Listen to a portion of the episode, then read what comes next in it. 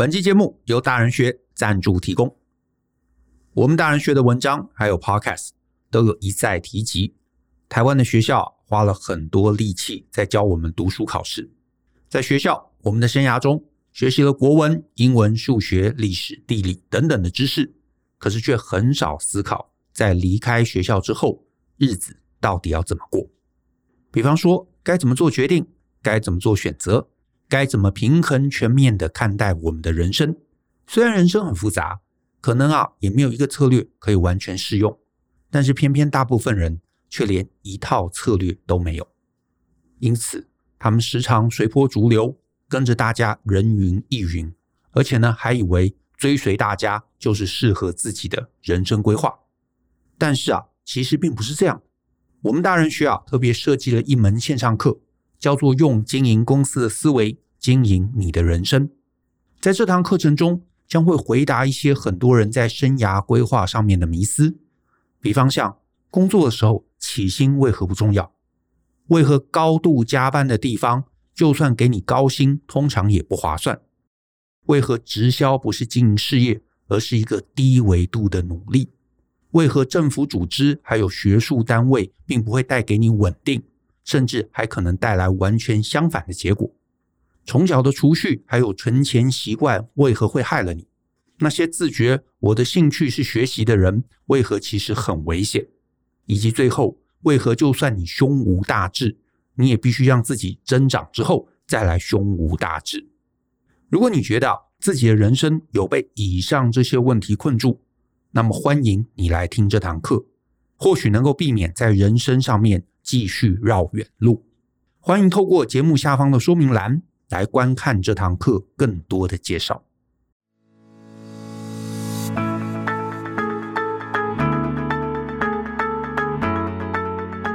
欢迎收听大人的 Small Talk，这是大人学的线上广播节目，我是 Joe 张国洋。大人学啊是个分享成为成熟大人必备学问的知识平台，我们长期分享职业发展、人际沟通。个人成长、商业管理以及两性关系等等的人生议题，那欢迎大家可以多多关注啊。那如果你喜欢我们的内容，欢迎留言分享你觉得很棒的地方，也欢迎分享给你的亲朋好友。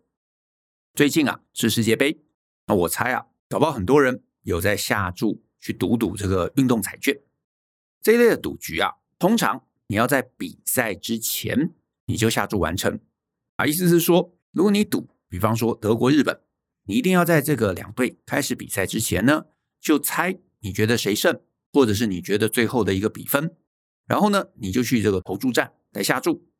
那你在下注的时候，你会看到大概的一个赔率。那当然，通常如果是越冷门的结果，那你的赔率就越高。好，那我猜这个也是常识啦，对不对？因为呢，不管是大乐透，不管是威力彩啊，或者是你去这个什么澳门，或者是拉斯维加斯。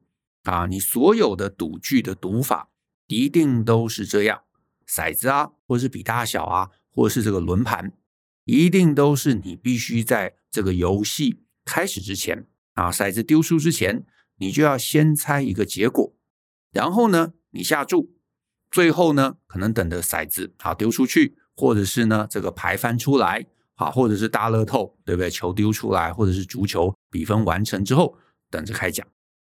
于是呢，你在这一类赌博型的游戏中，你的预测能力如果能够提升，比方说有些人啊，二十一点他们会去算牌，或者是呢打麻将的时候，他会特别去记各家的出牌，透过这样的一个方式啊，能够去猜到各家手上他可能想要做什么牌啊，会不会胡，对不对？他在听牌等哪一张，或者是二十一点。你呢，盖子的那一张有多大的几率可能会是什么牌？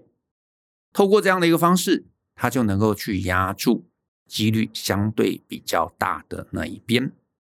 可是呢，如果我跟你讲，这个世界上啊，有一个赌局，比方说有一场球赛，你是可以边看球来边压注。那唯一的问题就是那些赔率大的压法，它可能会随着时间慢慢的消失，你不能下注了。可是你最差最差，你还是可以买哪一家赢啊？赔率可能不是那种什么一比一千，可是呢，还有个可能一比一点五也就是你压个一千块啊，你可以赚到一千五百块。那我问你，这个时候你一样你想赢嘛？你会在开球的时候一次压身家吗？就算你觉得啊德国会赢日本，或者是西班牙会碾压沙乌地，你大概也不会在事前砸锅卖铁的去下注他们赢。你可能一开始会小小的下一些比较冷门的一些比分，但是你大部分的下注资金，你可能会等到最后一分钟，确定其中某一队要赢了。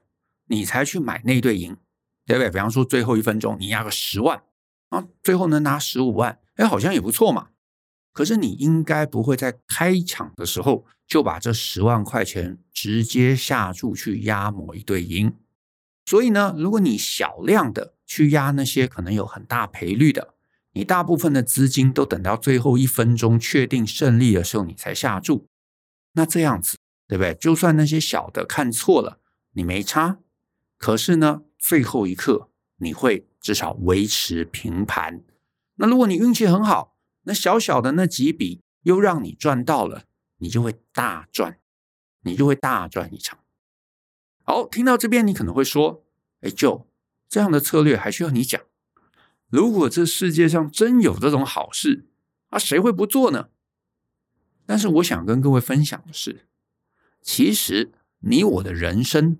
都是这样的赌局，只是我不知道为什么，我身边好多好多人，他们还是具备赌徒的思维，他们都觉得他们要在事情毫无讯息揭露的状况下就做出完整的决定，甚至他要说哈，他要押上他的身家性命去单赌一边。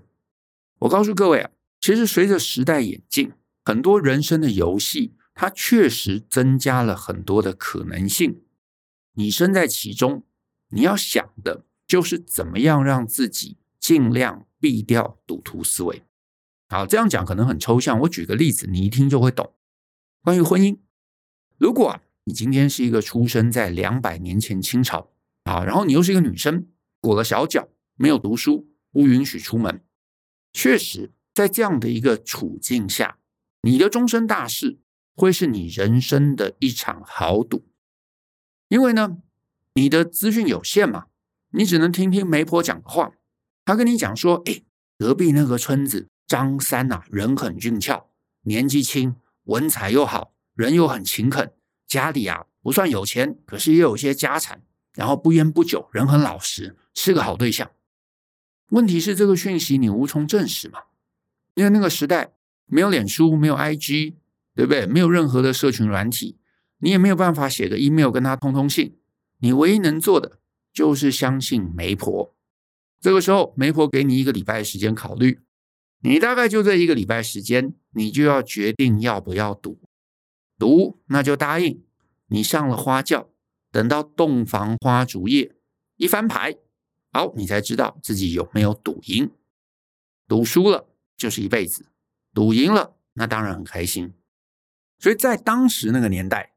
你结婚呐，确实就跟足球或者赌大小或者赌大乐透，其实是一模一样的游戏。你有没有一开始看对？你的运气好不好，会定下你接下来整个人生的生死啊。可是你想想看哦，在现在啊，即将就要二零二三了，任何住在台湾正常的男生或者女生，应该都不会这么做了吧？有人介绍张三给你认识。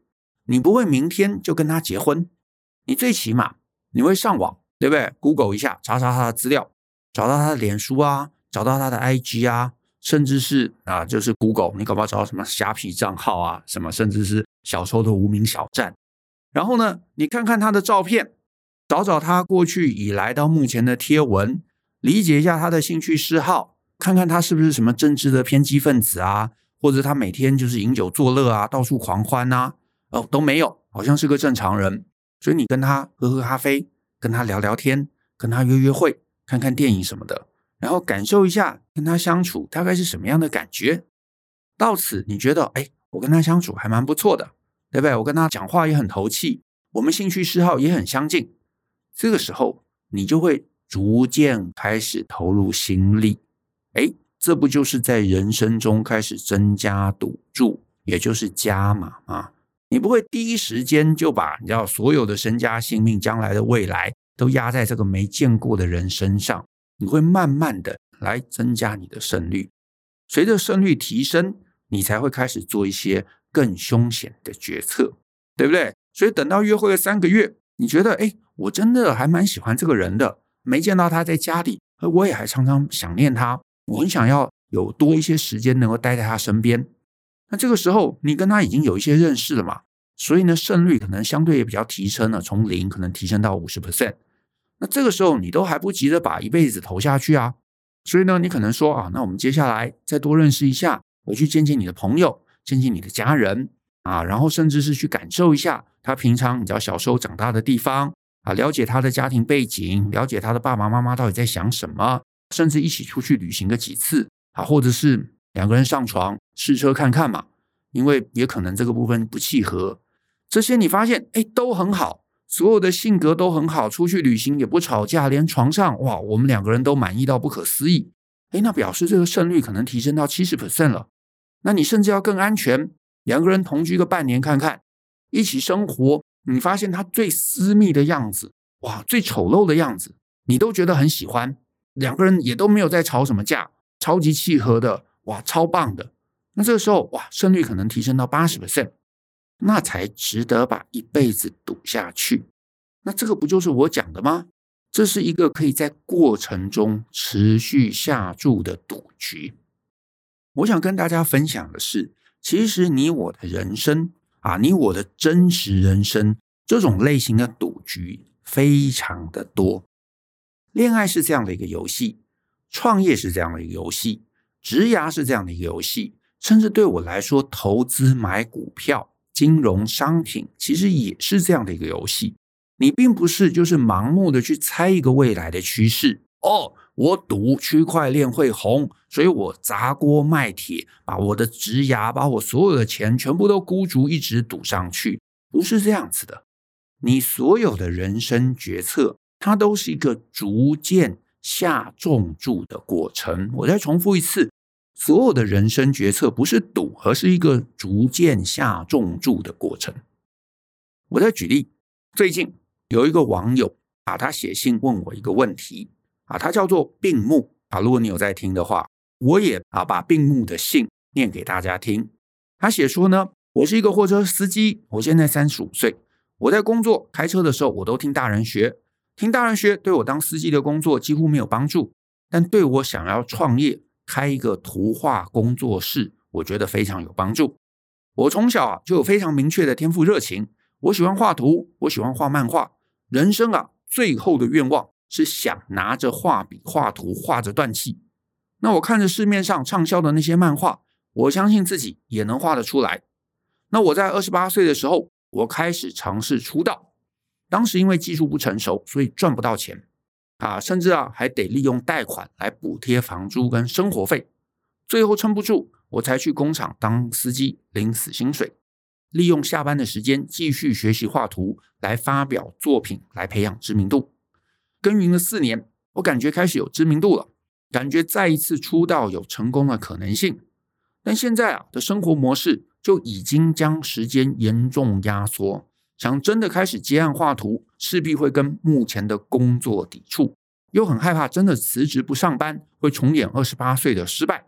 我知道要成立工作室，必须要有能够支应几个月开销的预备金，但我薪水低，又还得贷款缴房租，直到现在也只有两万多的存款，再加上二零二二年开始的全球性不景气，让我更迟疑，现在行动风险是否太高？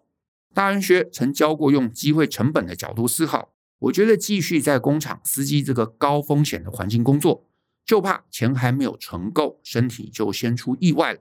而且呢，我已经三十五岁，时间拖越久，对创业越不利。一个做起来危险辛苦，薪水又不多，且开始感到不耐烦的工作，完全是我辞职的理由。那我每次听完大安学，就觉得应该快点做些什么。又常常在 IC 之音听到别人说：“啊，不要害怕失败，就是准备达到五成就该开始行动。”所以我觉得好像到处都有声音鼓励我放胆去追梦。我每天上班就觉得我不该继续在这边耽误时间，我已经无法分辨自己是在做理性的风险评估，还是在为完成梦想去偏颇的收集有力证据，希望能给我一些指点，谢谢。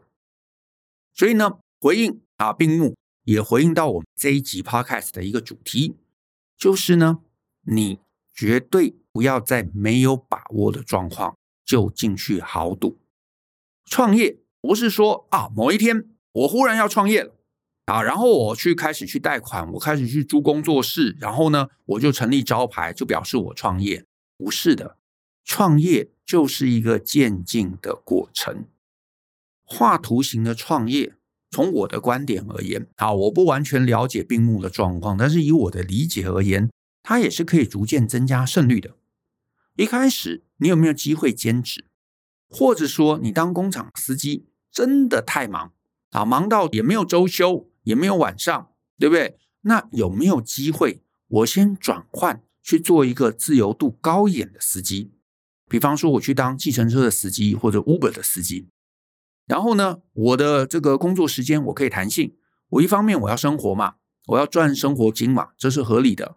可是我能不能每个礼拜 maybe 空一天、空两天啊，或者更多的时间，我来尝试接案？我接得到案子。来，重点是接得到案子，有市场需要我的图。一开始可能接的案子不赚钱，但是我可以以司机赚的钱来贴补我的创业。可是呢，随着我这样兼职时间拉长了，我可能开始大家对我有好评，大家都喜欢我的话，所以我能够接到的案子啊，这个数量越来越增加。我发现我只有一个礼拜两天，我已经处理不了这么多的案子，那这个时候我就可以开始加码。我就可以加重注嘛，我不用一开始 day one 加重注，我可以这个时候再加重注，所以我可以说，哎，那我就呃一个礼拜我开始三天接案，然后发现哇三天又被填满，那我四天接案啊五天接案啊，最后我觉得好这样子，我不要再去开车了，因为我接案的生活以及大家对我的一个认知知名度已经超过我开车赚的钱，那这个创业成功。我这个时候才把所有的心力资源、成立工作室、租一个办公室、去找助理这些东西的费用逐渐增加。你不用在 day one 就把所有东西准备齐全，对不对？我就提到嘛，人生就像是去买运彩或者买大乐透。可是好处是，你每一个开球的过程，每一个时间啊，比赛的过程，你都可以另外再去下注。所以你不用在一开始什么讯息都没有的时候就把它买全，钱资源留在手上，随着资讯越来越揭露，胜率越来越提升，你才去下重注。好，我再回答另外一个类似问题的一个 email，这是小文的留言。他说呢，我的男朋友是 Podcast 的忠实听众，他每次开车一定会在车上播放贵节目。那男友啊，升迁到主管的位置，大概三个月，过程中陆续都有一些问题，比方说跟前主管的关系，啊，下属的业绩等等等等。那男友啊，在未上任之前，一直都是公司业绩最好的员工，也时常参加研习来增进自己的专业，利用学习到的知识啊，来帮学生改善问题。那学生对他也是充满了好评。那一开始他当主管的时候，同事们啊，都会询问男友怎么样才能让他们的教学更进步啊？因为他的男友是健身教练，那他男友啊就会认为自己既然是主管，那就应该要倾囊相授。可是同事们啊都是头热为冷啊，事情做得马虎，让男朋友就觉得啊失去让全体更好的动力啊。虽然我都告诉他尽力协助就好了，本来就没有办法控制他人要不要努力学习，可是啊每次看到男朋友。对于下属们燃起希望又失望的时候，我还是很替他难过。那其中我男友的一个同事，因为让学生感到不适，业绩又差，所以被资遣了。那个时候呢，公司的上层是说让男朋友去决定他的去留。那当下我就跟他讲说，如果这个人啊没办法为公司带来效益，就不要留了。可是男友又觉得这个同事还可被教化啊，想给他再一次机会。可是至今已经一个多月了，那个同事却还时常出包，让男友啊情绪受影响。两人的对话总让我觉得紧张。例如啊，男友会直接对同事说：“照规矩做事很难吗？”之类比较直接的言语。那因为啊，这个同事在情绪管理上不太稳定，我很担心啊，男友的人身安全，会劝他不要这样对同事讲话。但男友啊，又会觉得自己身为主管，这样做是应该的。所以我想请问两位讲师，如何让男友不被这些杂七杂八的事情影响情绪，以及啊，是否该放弃不愿学习的下属们？如果有更好的环境，你们会建议离职，或是继续担任主管累积经验吗？谢谢你们看完这封信，然后希望有幸能听到你们的解答。我觉得啊，我觉得小文。她男朋友的问题其实完全也是一样的状况。我们有些人会觉得啊啊，每个人我们都要努力把他培养起来。可是呢，当你每个都要培养起来，其实就是对不对？没有发芽之前，你每个都给予同样的资源，就是一样嘛，就是梭哈。可是你手上有多少资源呢？你要去训练每个人，你不可能每个人都分配到相同的时间。你最后一定就是失望大于希望，然后你自己就挫折，你就做不下去了。所以呢，同样我们推到前面赌局的概念，你不要 day one 就梭哈。所有所有的人生决策，它其实都会随着后续的推演展开，你会得到越来越多的讯息。你永远可以把真正大量的资源。等到资讯揭露最多的时候再投下去。我觉得带领员工也是这样子。如果你在的一个产业来的人还不一定大家都是真的很想有一个企图心，很高比例的人他可能真的就觉得，哎，我就找一份工嘛，然后我每个月就是饿不死，那我就开心了。你不要给我什么理想抱负啊，不要叫我学什么很复杂的东西，那个我本来就不想。既然你的同仁好，或者你的同事。有可能很高的比例是这样，所以你该做的事情不是第一天每个都有教无类。如果是我的话，我一定是在互动过程中来加码。你给个一个月，给个两个月，你就开始会发现，有些人是有热情的，有学习能力的，主动的，积极的。你指点了，他就会不一样，他就会改变的。好，那针对这些人，你就可以加码，你就好好教。那至于没有热情的、懒散的、教不会的，那就算了，何必培养？课题分离嘛。每个人本来就应该为自己的成长负责。他很想长大，我可以帮他；他不想长大，哦，我逼他长大，那这是干嘛呢？我又不是他爸妈，对不对？所以这一集，我最后我想说一个东西。我记得啊，前几天啊，Kobo 来访谈我们，当时他做一个报道，其中访谈有一个问题啊，当时那个主持人就问我们：哎，你们人生？啊，你们两个人生有没有什么单一的重大决策是觉得影响你们很大的？我们想了很久，最后两个人异口同声都说没有。他吓一跳，可是我真心觉得没有，而且我甚至都跟各位讲哦，如果你是一个好好做决策的人，你的人生中不应该有单一的重大决策。哎，什么意思？你因为一个决策，因为压住了一个对的事情，然后你整个大起或者整个大落，表示你的人生决策过得太戏剧性，这其实是赌徒思维，对不对？哦，我当年啊，什么一四年、一八年的世界杯啊，我猜对了一次的一个进球，所以呢，哎，我的资产翻了好几倍啊！我在哪一年我 all in 买了一档股票，所以我后来大赚。啊，我小时候赌了某一个产业将来会起飞，我看准了，所以我现在很成功。这是赌徒，这是危险的征兆，表示你做决策是非常非常赌徒的思维。你希望事前就看准，就压住，就 all in，这是很危险的，因为你要眼光精准，你要提前看到，不是每个人都能做到。就算你做对一次。你不会每次都做到，你每次人生的决策都 all in，只要有一次你没有做对，那就全军覆没。因为人生很多事情真是猜不到，而且在现在这个时代，不管是金融市场，不管是职涯的市场，不管是什么市场，其实变动都很大。未来的大环境我不知道，职涯的变迁我不知道，金融资产的一个涨跌，我其实也不知道，而且我的人生根本也不花很多心力去要精准预估，因为我不相信任何人做得到。可是呢，相反的，各位，如果你有兴趣去关注那些人生没有什么重大决策，可是始终会越混越好的人，因为他们不是靠单一决策，他们是怎么样去想办法降低每个决策承担的风险。他每天都做好好的选择，每天都思考怎么样去降低风险，怎么样去提升他在每个决策上面的胜率。他让他的压注，他让他重本的压注，永远到一个胜率很高的状况才下下去。